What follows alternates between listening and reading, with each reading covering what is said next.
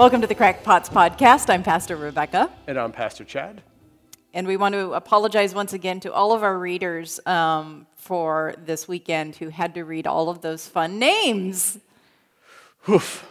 Yes. Um, Yeah, this is not the Sunday where you try and gather, or not the weekend where you try and gather readers for the coming month. for the coming month or year. and or yet it kind of is because we're now going into September. But luckily, I think I think Trish already, already has our readers set. So Yeah. But Um, we ain't getting any new ones. um, yeah, that's that's fun. And and that admittedly, like when you have those instances and you look at the text, you go, oh man, here's a whole line of words that I know I can't pronounce. Oof. Yeah, I, cringe. Yeah.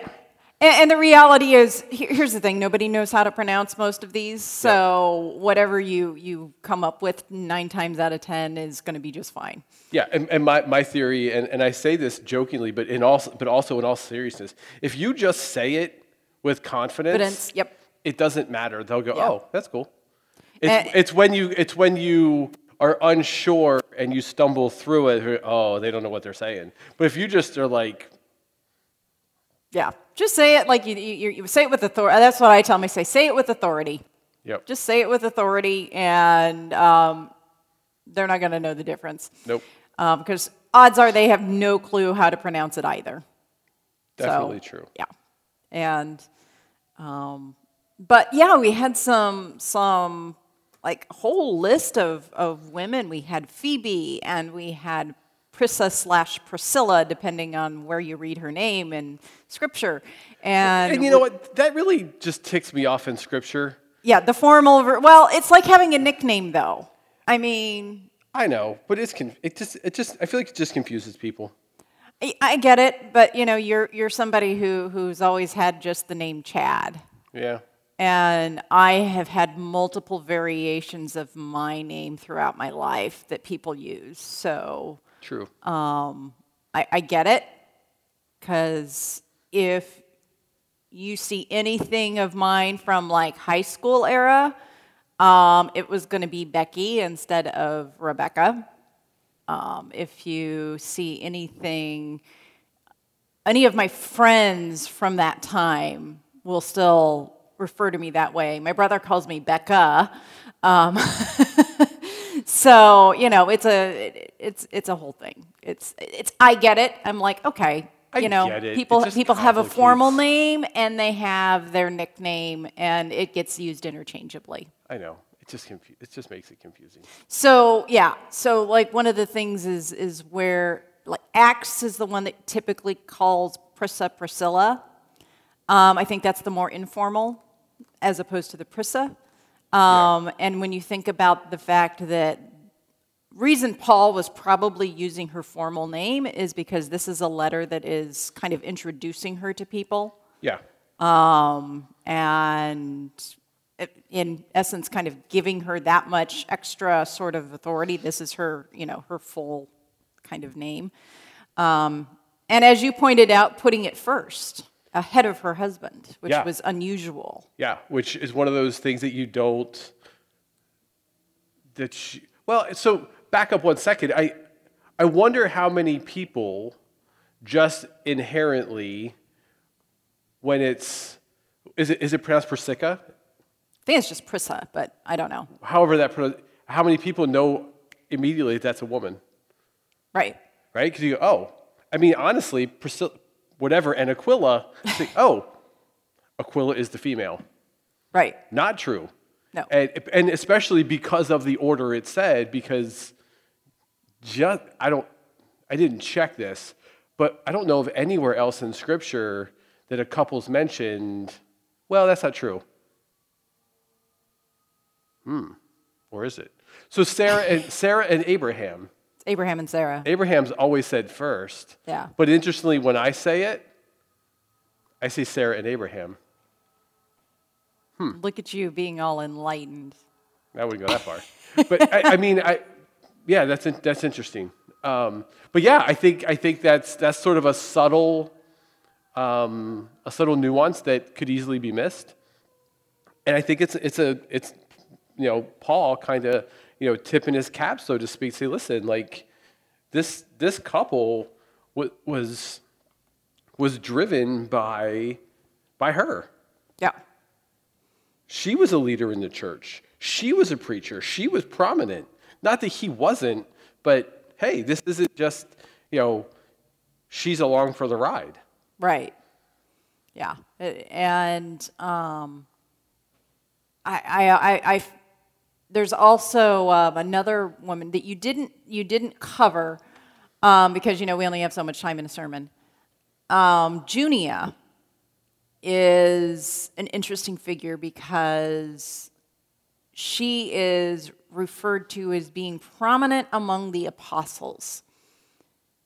And so that raises a lot of questions. Um, is it just that she's well known by the apostles and revered by them? Or was she actually an apostle of some sort? Yeah. And so that, you know, that, that raises those kinds of questions as well. Um, of what, what role exactly did, did she have? Um, Phoebe is called a deacon. Yep. And so, which of course um, comes from the word diakonia, which simply means servant. Um, so, I always find it very interesting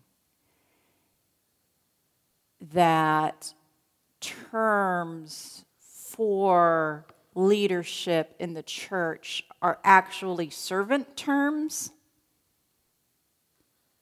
And yet we seem to, a lot of churches are like, no, no, you can't serve in that role. It's like, what? I can't be a servant, really?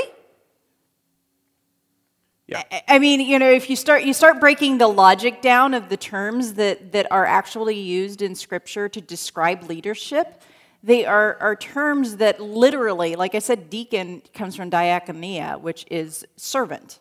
Yep.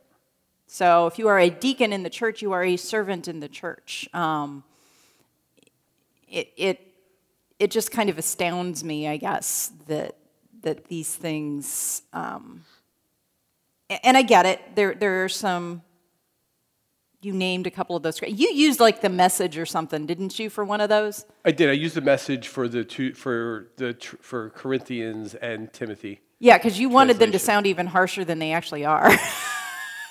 No, because I I hate I hate reading Paul in a different translation. The message I I just I. Well, I, I mean, part of it was like it, it. The problem I had with it was I was like, "Whoa, that like added something that I know is not there."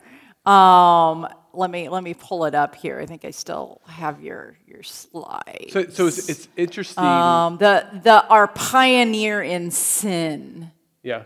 Um, I was like, "Whoa, whoa, whoa, whoa! Wait a second. I, I I'd have to go back and look, but I'm fairly certain that's not." Eugene Peterson's pretty good with his translation overall. Well, his translation isn't a translation so much as it is an interpretation. Correct, but I mean it's, pretty accurate to Yes. to the original. Um, what so what? Back to this diakonia thing, uh, and and the servant portion. I, part of the seminary process um, is going through in, in our denomination candidacy. Um, you know, are you? It, it's a group of people that determine whether or not you're fit to be a pastor, um, and whatever. Um, so at my entrance interview, which is the interview with the whole committee, where you know you sit in a big room and they ask you questions, and they're basically deciding whether or not you can go to seminary and yada yada yada. So as I'm as I'm going through this process and they're asking me questions, I, I'm a firm believer that that all church work is servant work. Uh, not, I, I, ju- I think I think it's a servant thing. Um, whether it's soup kitchen or that's just it, in my view that's what ministry is. Um, you know, it's not just coming to worship and and and sit in the pews on Sundays. It's it, it's being the church in the world and serving, uh, serving others. So I'm articulating this through my candidacy entrance interview, and they keep pushing back. They just keep pushing back. What, so why do you want to be a pastor? So I you know, rephrased in some fashion this belief in service. Um, and they ask again, well, why do you want to be a, why do you want to be a pastor? And I, I just, I keep going. Finally, I stopped. I said, um, either I don't understand what you're asking, or I, I, I, don't, I don't know the answer. I don't know what you're trying to ask me. I believe that church leadership is about service. Period. Period. Mm-hmm. And there was a pastor on the panel. God bless that woman. So my understanding is that, you know, at this point, Chad doesn't have to articulate specifically what his call is, just that he feels called to ministry. I was like, oh, thank God. Yeah. um, I think I, th- I think this is a lifeline. Um, what they were, what they were, I learned later, what they were trying to pull from me was that I felt called to word and sacrament versus word and service. So, oh. word and sacrament meaning baptism and communion. Yeah, our, which is which is so two year degree is word and service. Four year degree is word and sacrament, which is just like our processes were so different. I just have to. Well, my candidacy committee is sort of ELCA renowned for being a bunch of a holes. I mean, that's kind of their reputation. We said, "Oh, oh, you're from that city? Oof." I'm like, "Oh, yeah. What's that mean?" Oh, now I get it. So, what's what's really what was really kind of ironic. So you go through the process, and at the very end, um, you have a question or like a like essays you have to write. And by the time I got to graduation, my essays were all based on the, the, the, topics of the essays were all based on a form of word and service. And I'm like, well, isn't this interesting? Like now, four years later, the right answer, the answer you want me to write, is the answer I gave you at entrance. But now it's the right answer, and then it, but before it was wrong. Like, yeah, it, like, it, like it's just ridiculous. Uh, you know, so this idea of of deacon and and we have you know we have that in we still have those labels right. you know, in the church, and I, I, think it does a little bit of a disservice um, because it's to say that well, pastors shouldn't be concerned with service, just the sacraments. And I don't, right. I mean, I don't, I don't want to say that the sacraments aren't important. I, I, I, don't, I don't mean to come off that way at all. But I also don't think we can minimize the importance of, of the service end of it. Um, I, one of the things that I, that I, I don't want to say dislike because I don't. One of the things I, one of the things I wish I could do more of was the service piece of it. Um, there's only so many hours in a day and so many hours in a week. But I mean, I, I enjoy that service, that service portion of it, that service portion of ministry. Well, and, and recognizing, you know, even the term pastor comes from the word meaning to shepherd. Um, which, yes, okay, in, in, in the Bible um, has, I guess you might call it, royal significance because the kings are referred to as of Israel are referred to as the shepherds of Israel, and of course Jesus being the good shepherd. Blah blah blah. Um, but when you look at how shepherds were looked upon in general in society, they were not lifted up as usually the people you were going to listen to. Right. Um, you know, kind of when you when you look at Luke's gospel, part, part of what Luke's gospel does is Luke's gospel is really good at flipping um, and reversing things from the standpoint of he really focuses on bringing marginalized people into front and center um, and kind of then shoves the, the, the people that normally would be at the center um, to the periphery. So, of course, when the angels appear, who do they appear to? They aren't appearing to um, other royalty or whatever to announce uh, the coming of a new king. They go to shepherds. Yep.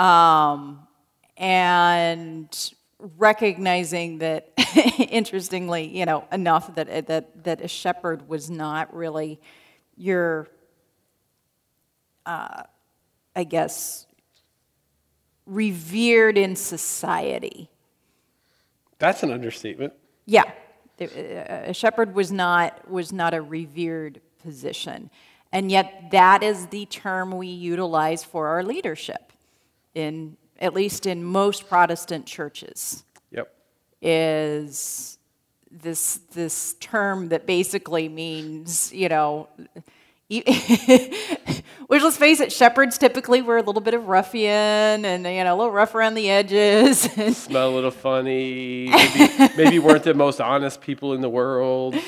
You know, it's kind of one of those those those interesting things of how, again how God takes something and transforms it um, for for His purposes and uses and, and things like that, and you know utilizes that term to be a royal term as opposed to um, what it actually was and how it was viewed Yeah. Um, mainly because you know they're looking at what a shepherd actually does in terms of guiding keeping safe that kind of thing. That's what that was the role of the shepherd. It's just that the people who tended to be shepherds tended to n- not exactly be the the higher echelons of society. Which which is really interesting because the perception that many have um, of the church or how the church is supposed to be, and maybe often from those in the church,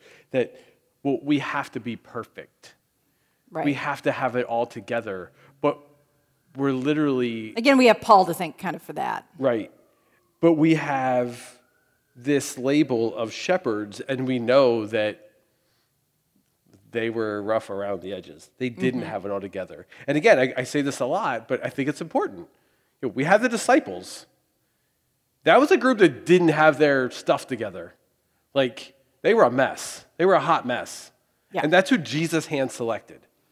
So, this idea that you have to be perfect, eh, Well, and it's so funny because in a lot of ways, I, I find Paul to be sort of this fun paradox of, and I think part of it is his his background um, in his own leadership in terms of before he became a Christian was um, a Pharisee among Pharisees and whatever, and things you know things had an order, things had a you know whatever, and even though he's out there kind of trying to to push back against that, there are some things that are just I think ingrained in you.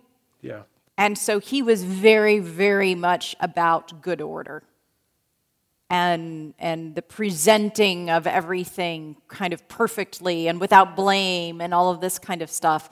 And while, okay,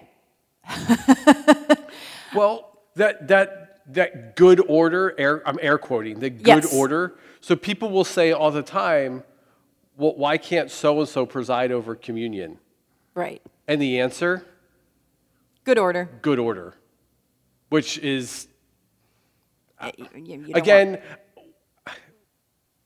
I should. I get it, having chaos is not always a good thing. no, having chaos is not always a good thing. However, for instance, I will give you a perfect example. yes. There are few people, not in this congregation, in this world that are more faithful than Cheryl, our deacon. Yes. Cheryl cannot preside at communion. Right. It's ridiculous. From a good order, from a good order, air quote standpoint, Cheryl cannot preside at communion. Right. Now, I got to be honest. eh, And again, I don't. Communion is important. I don't. I don't want to minimize it. But presiding at communion, I find to be a really powerful experience Yes. and, a, and, an, and an honor to do.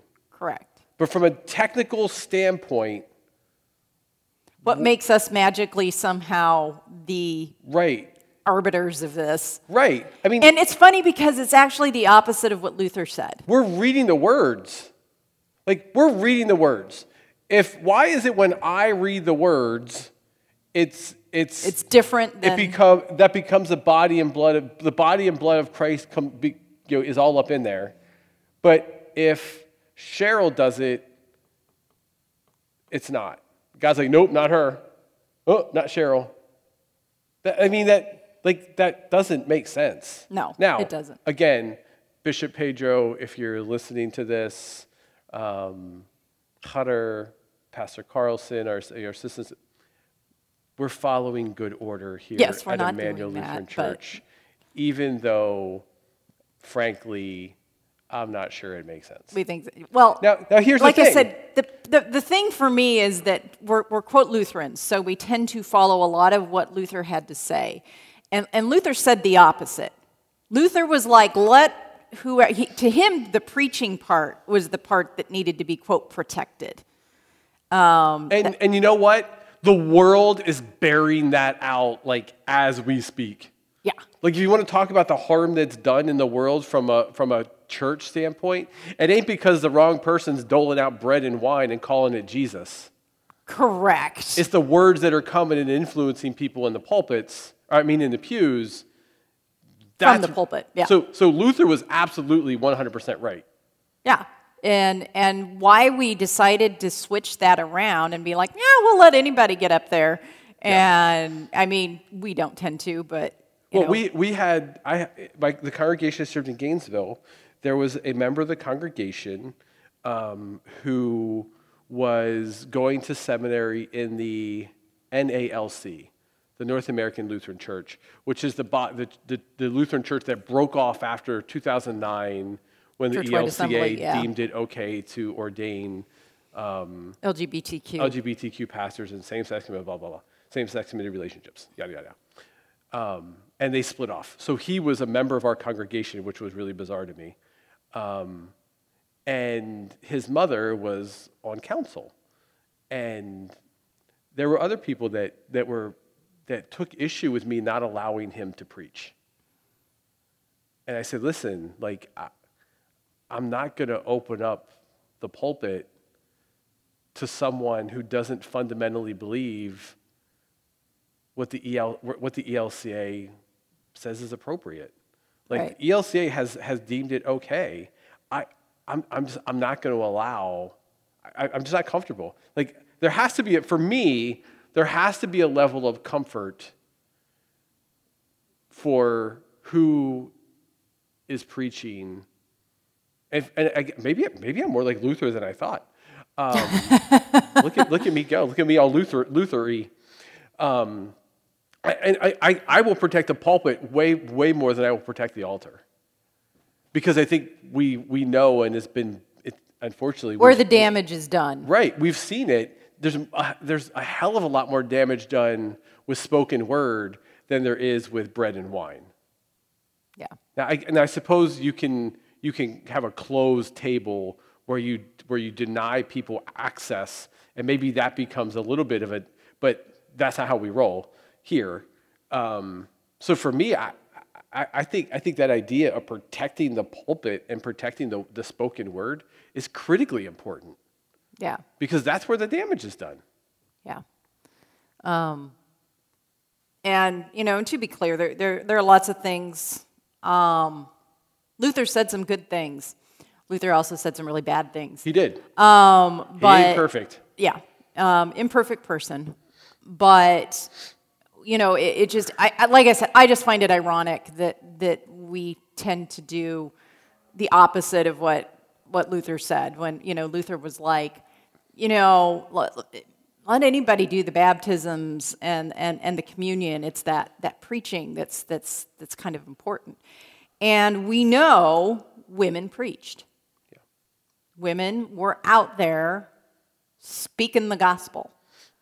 Um, so I, you know, it's it's again, it's something I just, um, and and yes, we have a couple of those texts that, like I said, you brought out the First Timothy and um, First I mean, there's I, there's a couple of places. There's there's the First Timothy text. There's the um, uh, First Corinthians text, and I think the one you brought up was Colossians. No, it was Corinthians. Oh, is it Corinthians? Okay. Because for me, those are the two that I see the most. Yeah. That First Corinthians and First Timothy. Yeah. And and here and here's here's kind of my the point of the first part of my sermon. It's like you know, so we use we you know we kind of cherry pick these two these two pieces of scripture from Paul, right? It's like, well, Mm-hmm. first of all, we ain't Paulinians, we're Christians. Jesus didn't have an issue. But beyond that, like, so we have these, these verses, these, these two verses for Paul that we use most often say women shouldn't be preachers, but or, or even in church leadership, not even pre, just in church leadership, period. But then you have Paul, like the same Paul, trusting women with, with the ministry. Right. Like, it, So that and, like it and just- so it, it's it, blows up in your face. yeah, and, and the question being, so how do we how do we deal with that? Did you hear my um, voice go up an octave there? Yes. How, how do we deal with that? And the way we deal with that, as, as you pointed out in your sermon, is we look at the larger scope of Scripture. yeah. And we say, okay, so clearly there are places where women do preach, where women do teach. Heck, in the Old Testament, they were they were leading mili- the military. They were prophets. They were judges. They were, you know, it was they. Um, we wouldn't have the Book of Deuteronomy if it, it wasn't for uh, the uh, a woman saying, "Yes, this is a book of God um, that that you should be following." I have to then look at what Paul is saying and say, okay, well, first of all, Paul contradicts himself within his own letters. Yeah. And Right. if that's going on, okay, what is the deal? What is the context? What is it? And, and what people love to do is they rip these out and they use them as a bludgeon and they completely remove them not only from the context of just the surrounding letter and like what's going on there, but just from the whole of Scripture. Yep. But even within, like, say, the, the letter First Timothy, I, I get it.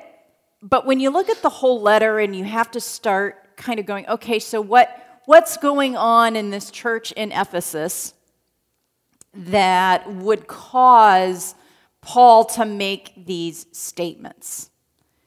and recognizing that what the lead up is to this statement that Paul makes in 1 Timothy in particular is there's a whole lot of really wonky teachings going on um, that are influenced most likely by the Artemis cult. Um, not Artemis from Greek Artemis, but Artemis, the Ephesian Artemis, which is a different Artemis, but was a, a mother goddess, a fertility type goddess kind of thing and that was influencing heavily. And one and a couple of the things that were starting to infiltrate, and you see this kind of earlier in the letter when when Paul's talking about it, is this this issue of um, whether or not people should get married and have children. And because there was apparently a, a, an ascetic kind of movement that was saying it's, it's against God to get married. I, I know you would be kind of flabbergasted to find that in today's culture in Christianity, but back then there was this push to not be married, that it was sinful to be married, that it was sinful to have children, all this kind of stuff. Um, and that's where Paul's kind of going with the whole childbearing thing and saying no no no getting married is good and having children because you know it's it's it's through childbearing we got jesus. You know so it, it this isn't a this is not a bad thing for for women to do.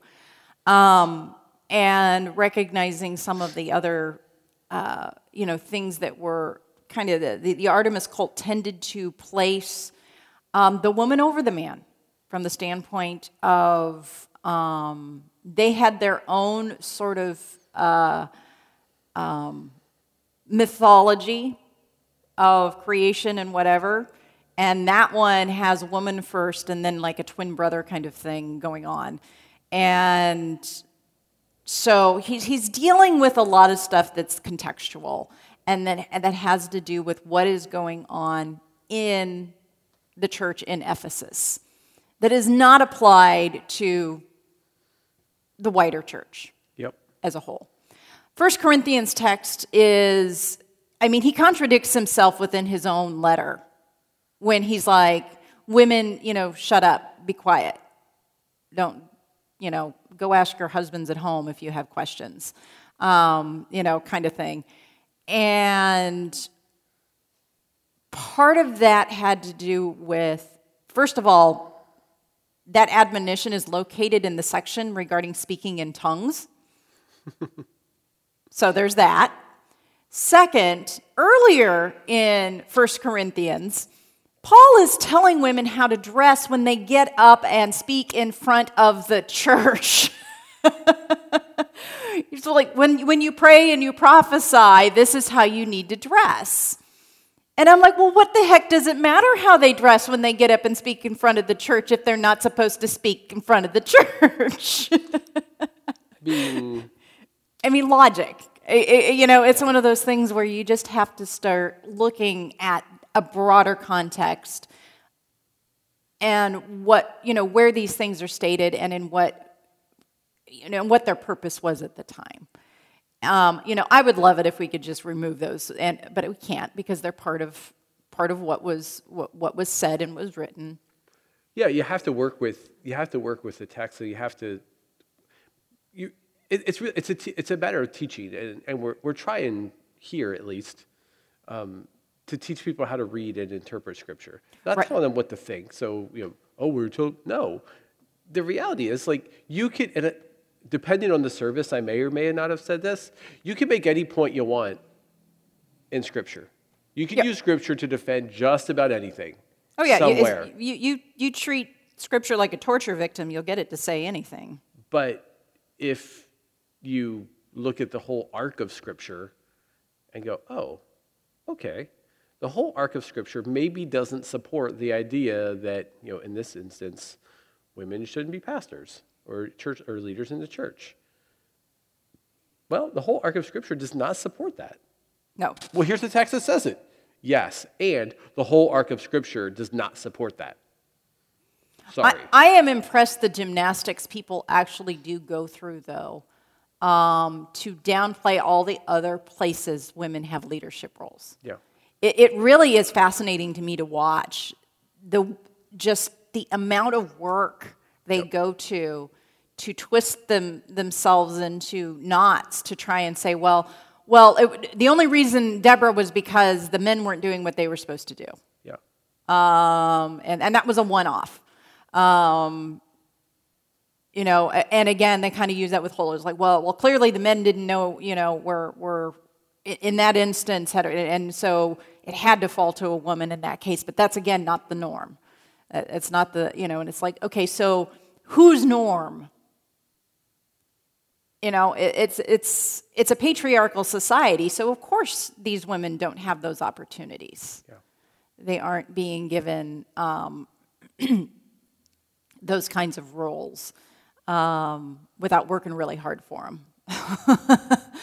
and it, it's and, and unfortunately, I actually I did have someone tell me one time um, that oh yeah you know we were sitting at dinner or whatever, and they said oh I absolutely think women can be leaders when there are no men to do it.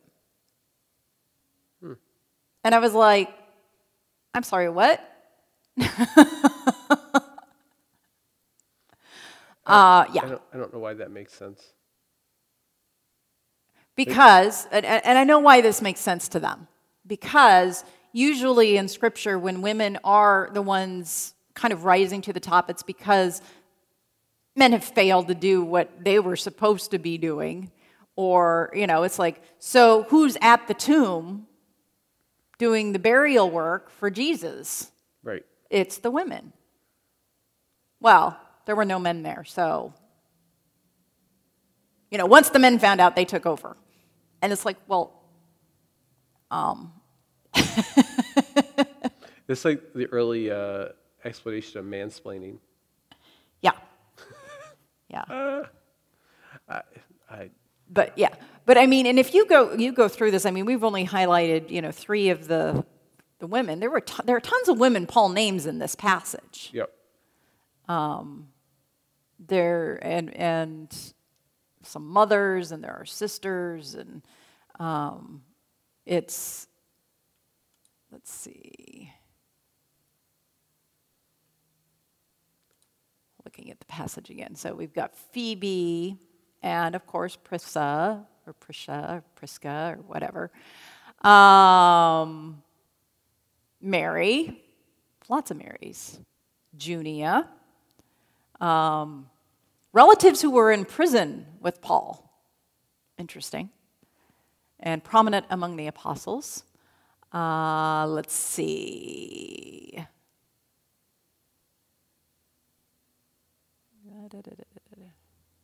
Tryphaena and Tryphosa. Um,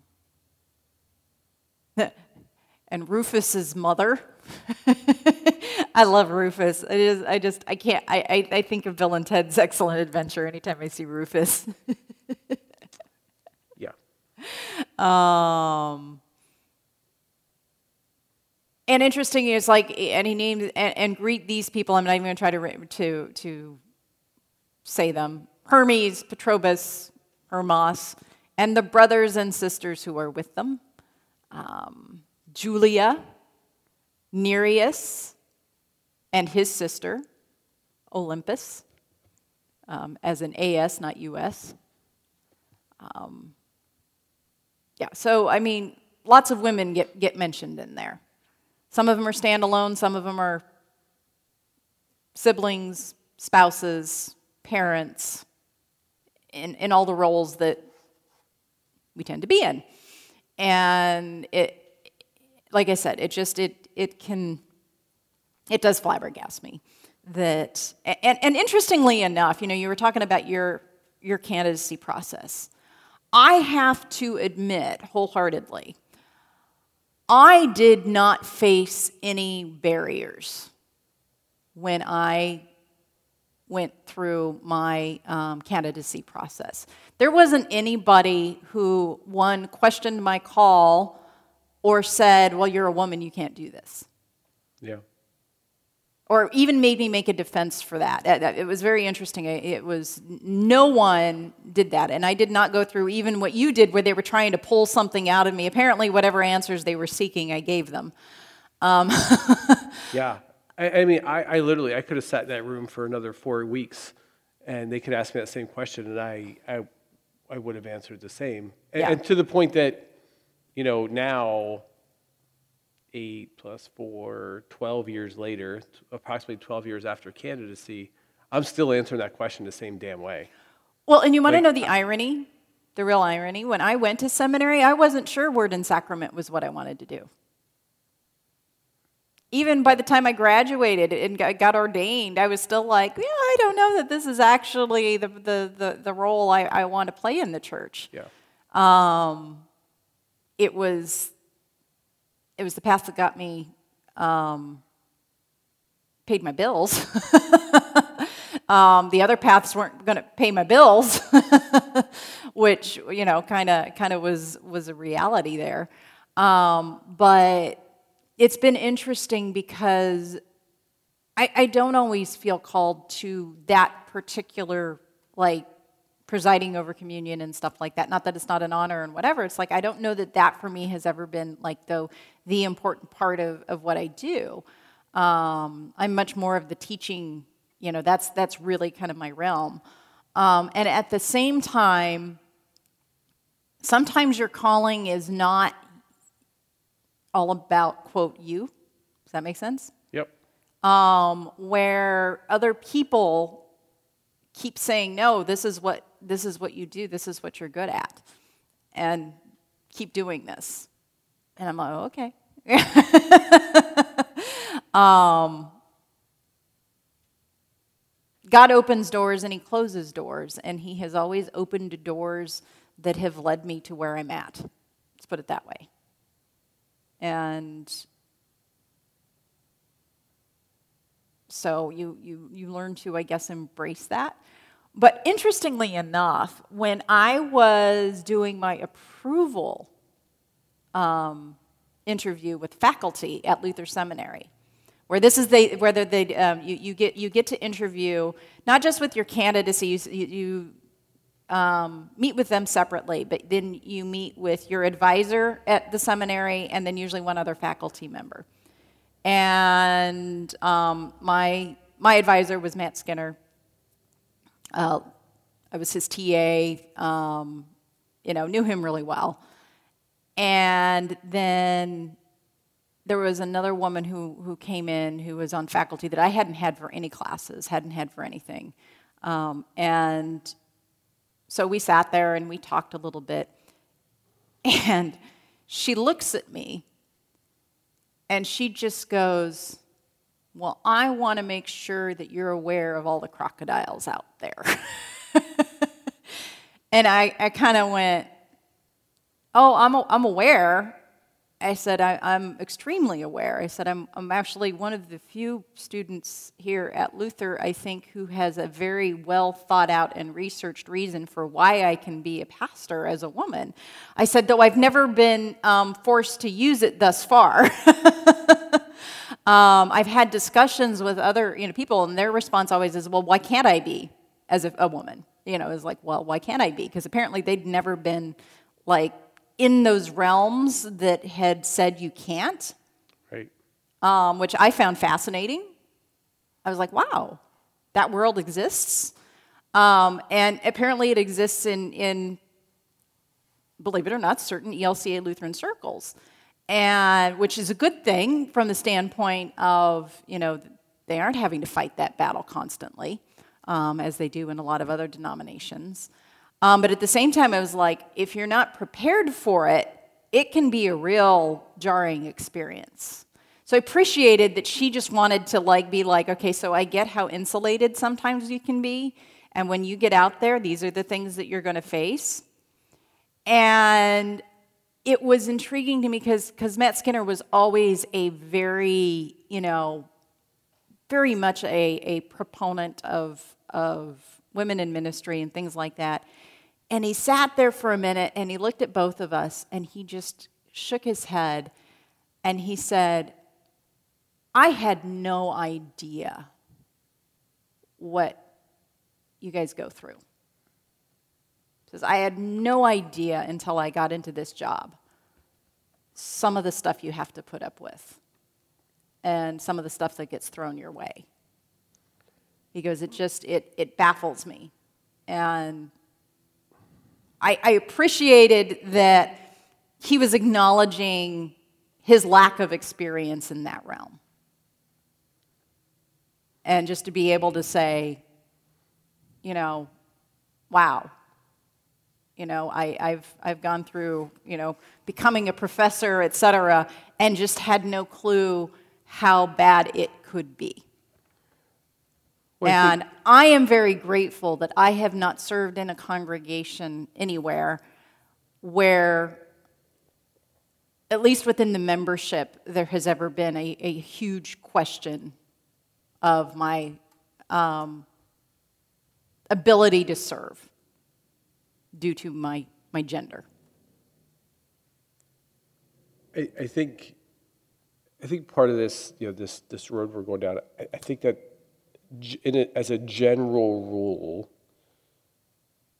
if we're willing to like listen, we can learn a lot. You know, I, I don't know what it's like to be a female pastor. I don't know what it's like to be a black pastor. I don't know what it's like to be a Latino pastor. I don't know what it's like to be a woman. I don't know what it's like, you know, take the pastor part. I don't know what it is to be any of those things. But that's not an excuse to not to not be willing to listen and, you know, we, we've had lots of conversations about race. I have no idea what it's like to be black because, well, I'm not black. Right. Newsflash Pastor Chad is not black. But that's not an excuse to not listen. It's not an excuse to not try and understand. You know, when, when a segment of, of the population is is hurting and and and the overwhelm. If if three if nine out of ten dentists prefer Trident, maybe I should listen to those dentists dentists and say, well, why? You know, when, you know, the majority of black people are experiencing something, uh, how can I faithfully say, well, that's not true? Well, that's not how it is.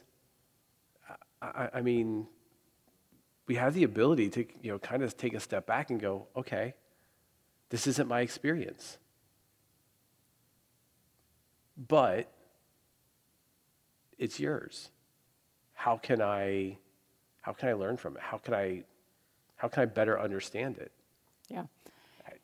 And and Who's admittedly, um, and part of the problem too, I know when I was younger, I didn't really see sexism, um, and part of it was my conditioning. Right. I was conditioned to not realize that that was what that was.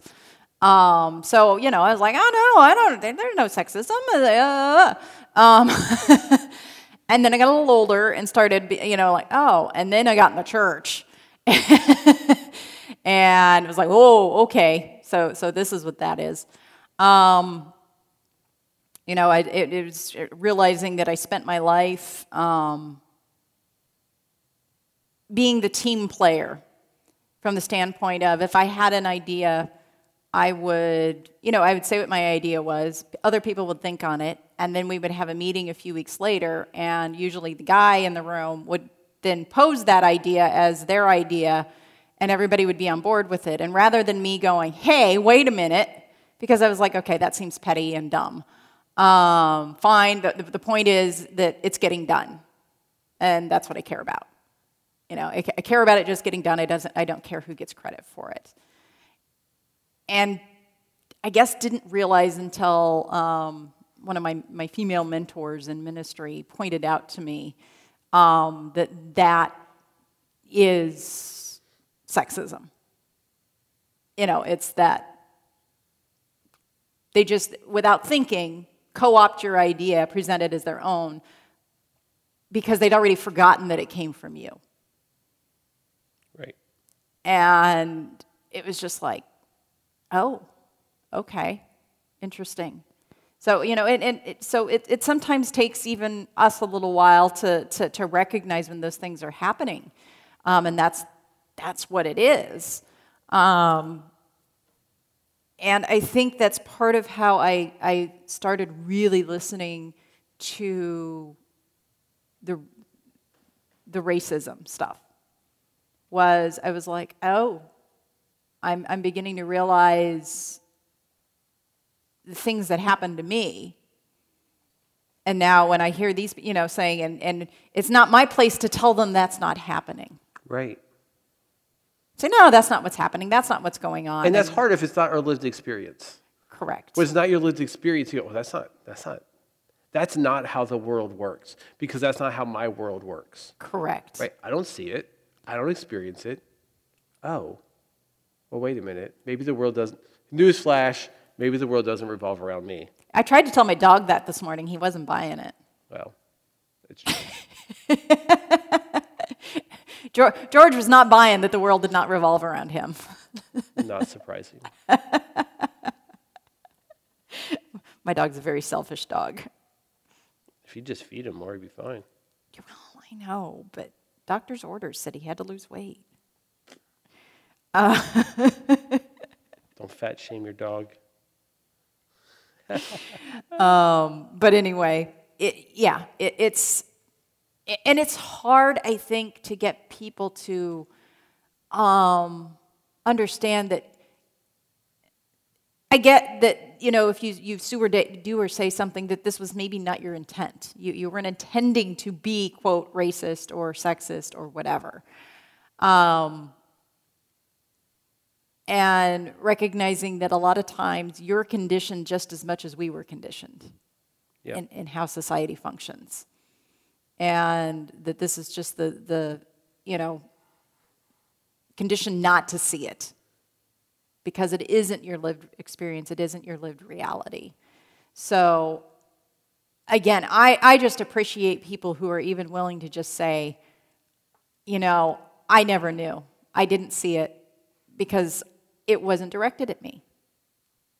And that's kind of one of the things I'm seeing now with a lot of not just race, but LGBTQ, et cetera, et cetera. I'm like, okay, these things are not ever directed at me. So I'm not as aware of them.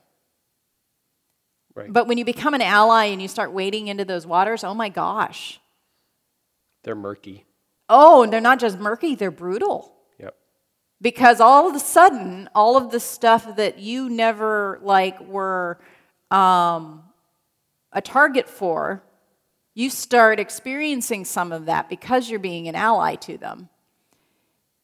And the, the, the fortunate or unfortunate, depending on how you want to look at it, part is that when you're an ally, you get to at least step back a little bit and take a break and say, I'm not messing with this right now because, you know, my mental state, whatever. And the problem is when you are that, when, when you're black, when you're LGBTQ, you don't get to do that because it's your world, it's your constant reality. You don't ask for it, but it gets thrown at you. Um, Yep. I, I was, I, I was seeing there was a, a student here in Florida who was talking about the names that they're getting called in school now because they're, they're LGBTQ, because that has become okay. Yeah. And, and that's the environment now that they're facing. Um, So it's so it's interesting. Uh, we we just we just passed election election day, um, primary elections here in Florida, and school board was one of the like really hotly contested issues. Um, and I, you know, having having kids in school, like I'm, I was thinking today, I'm like, my God, Anna's in fourth grade. That's just crazy, by the way. In in two years, she goes to middle school. I am not ready for that, um, and and not and Middle school is hard. and, and I I know all of the all of the own you know teenage hormone things that we'll have to deal with internally at home. I, I get that. Um, well, I I, let me re- I don't get that, um, but I'm about to. Um, but the whole the hellhole that has become our middle schools I- it's always been that way to a degree but everything is just so trumped up right now. Um, it, it's just so toxic and unhealthy and you know i i, I just like i and i'm not so worried about you know anime falling into the the bully trap on the bullying side but you're always afraid your kid's going to be bullied and i am i am not ready to deal with that so i said My, my nephew's 14. Yeah. He's small yeah for his age, and he gets bullied. And unfortunately, the response he has to that is not a good one. I mean, of course it's not. Well, I, I mean, at, at some point, and, and again, I, I don't, we talked a little bit last night, yeah. but I, I don't, and I don't know if you know the details, but uh, you know, I don't. And, and, that, and that's okay. At, at some point, as a parent, um, you know, Camden's now 23. 20, Jesus, I'm old. Take a deep breath. Camden's 23. You thought you weren't ready for middle school girls. Remember, you have a 23 year old son. he he got bullied a little bit in in elementary school to the point where a couple of kids kind of you know backed him into a corner and i got a phone call from from the principal say hey you know camden you know punched a kid today and i'm like what like that's not my kid like Right. I, I, what there's more to the story he came home found out what happened went the next day and met with the principal i said do you know the whole story and like, well, no. Like, well, that's a problem. At, at some point, if you've listened to this, you, I am not an advocate for violence um, in any way, shape, or form. But at some point, if it's a matter of your safety, you gotta, you can't just be the punching bag. Right. And that's and that's really hard. Where's that line? And, and and I get it. Violence isn't the answer, but if there's a protection element involved, within a degree, sometimes you, you have to you have to get yourself to a safe space Yeah. and it, it, I, what, what's what's happening right now in terms of how we how we engage people that are different than us is just hor- horrific. Um, so I, I said to I said to my wife, I said, "Hey, I said, you know, first PTA meeting's coming up. Yeah. Are we officially members? Yeah. Why? Because I'm going to go. Why? I said, because I give a damn about what's happening in my kids' schools. And I see what's happening in this community in schools, and I'm not okay with it. And I can sit and I can say I'm not okay with it and do nothing, Right. or I can Or- say, or I can say, hey, you know what? I'm gonna try and be part of the solution. You know, I- said I don't, I don't know what that means. I don't know how that fits into schedules, but you know, if, if there's a again, this for me, this goes back to that word and service part of ministry. The right? service part, like, yep. like, I, Definitely. I, the, you, there's Well, a- and even the word part of it. C- Correct. I mean, You know? there, there's an there's an issue going on in in our community. I can either complain about it or I can try and do something about it.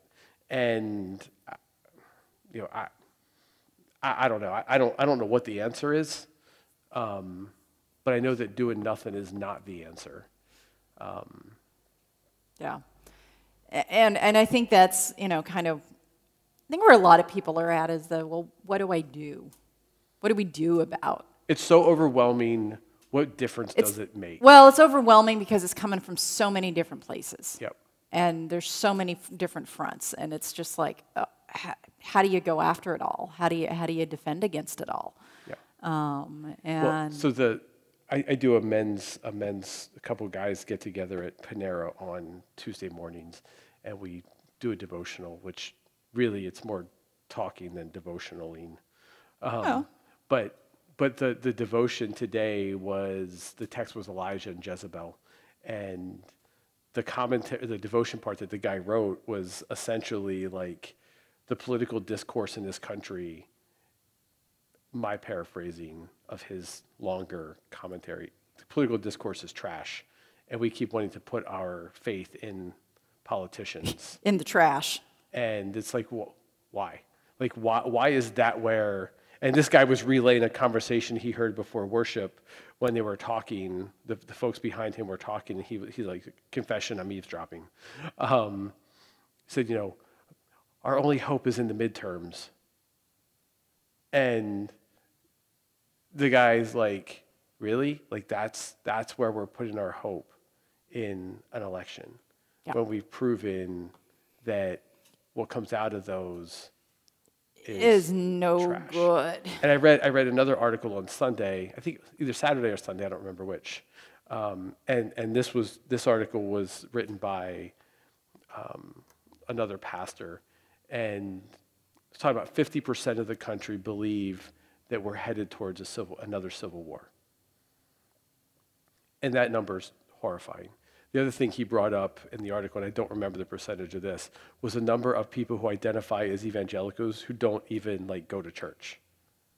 Like they identify as evangelical, but they're not They're not active and they're not really Christian. They don't even identify as Christian. They just identify as evangelical, which again is beyond bizarre.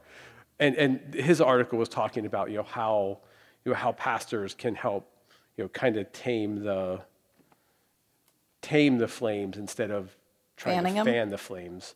it- Unfortunately, we have a lot. Of, we have a lot that are fanning them. Yeah, and it's just you know we we, we put our we put oh eh, sorry I got sidetracked there mentally.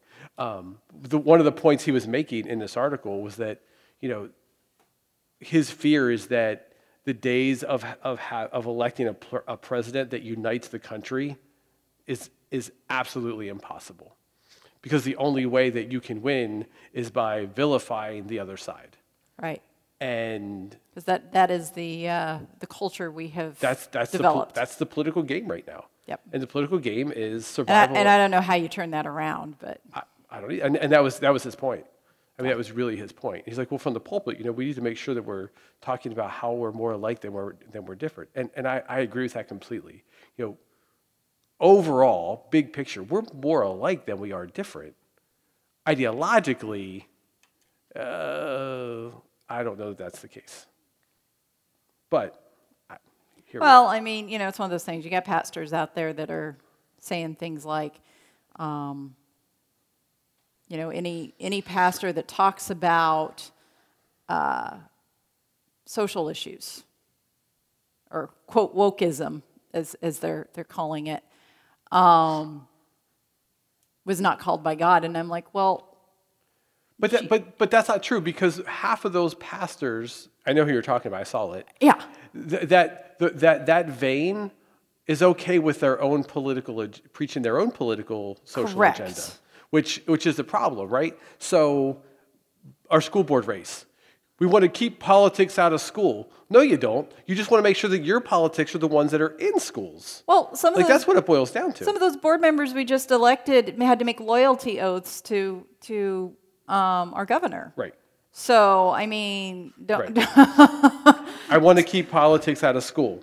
No, Yeah. you don't. No, You, you want don't. you want to make sure that your politics, your flavor is what's is what's there. And and I get it. That's that's the that's the political game. Um, but it's it's not a healthy game. yeah, And again, if, if we're putting our faith in in politics of, of any flavor, we're screwed. I mean, there's I mean, there's really no other way to put it. Um, you know, because our political system is so is is so beyond trash right now that it needs to be it needs to be completely it needs to I'm going to use a biblical term. I don't, it needs to be crucified and resurrected as something different. yeah, It, that's just the way it is. And I'm not Yeah. saying that, um, that we need to destroy the country or blow up the Capitol or anything like that. I'm not, I'm not an extremist. Um, but you know, the Yeah, reality let's, is let, us not go down that road, right. And, road that- and please. and I just, I just want to be clear. uh, That's not what I'm advocating for. But I'm Yeah. saying the, the system that we have Needs to be reformed. needs to be, yeah, yeah, completely. it needs it, it, it needs an overhaul, big time. Um, question just is how do you, how do you do that? Anyway, all right. So we are we are at time, um, a little over time actually, uh, but um, that kind of wraps up our our women in ministry um, sort of segment. Which was a really good, a good text to end on. Yes, it You know, was. kind of go, hey, you know what? Hey, look, we spent a whole summer talking about how this is, the idea is trash. Right. And and it was um, yeah, I, I thought that the, the that kind of that culmination of of all of these women, you know, in this one text um, was was a was a good way to end our our series, and we will be um, getting ready in September here to to get the narrative started and a few things like that. And um, this coming weekend, what? Maybe it'll be good. Maybe not. Who knows? Well, and, and well, there, there'll be a few women that, that get mentioned in, in the narrative lectionary throughout the course of that four years. Um, so, you know, we'll still have those, those opportunities. Um, those are why I didn't focus on certain uh, women because they actually do get mentioned and we do talk about them. So uh, we will. We will talk to you next week. Hope you have a lovely Labor Day weekend. Yeah. And we'll talk to you next week. Bye-bye. Bye, Bye everybody.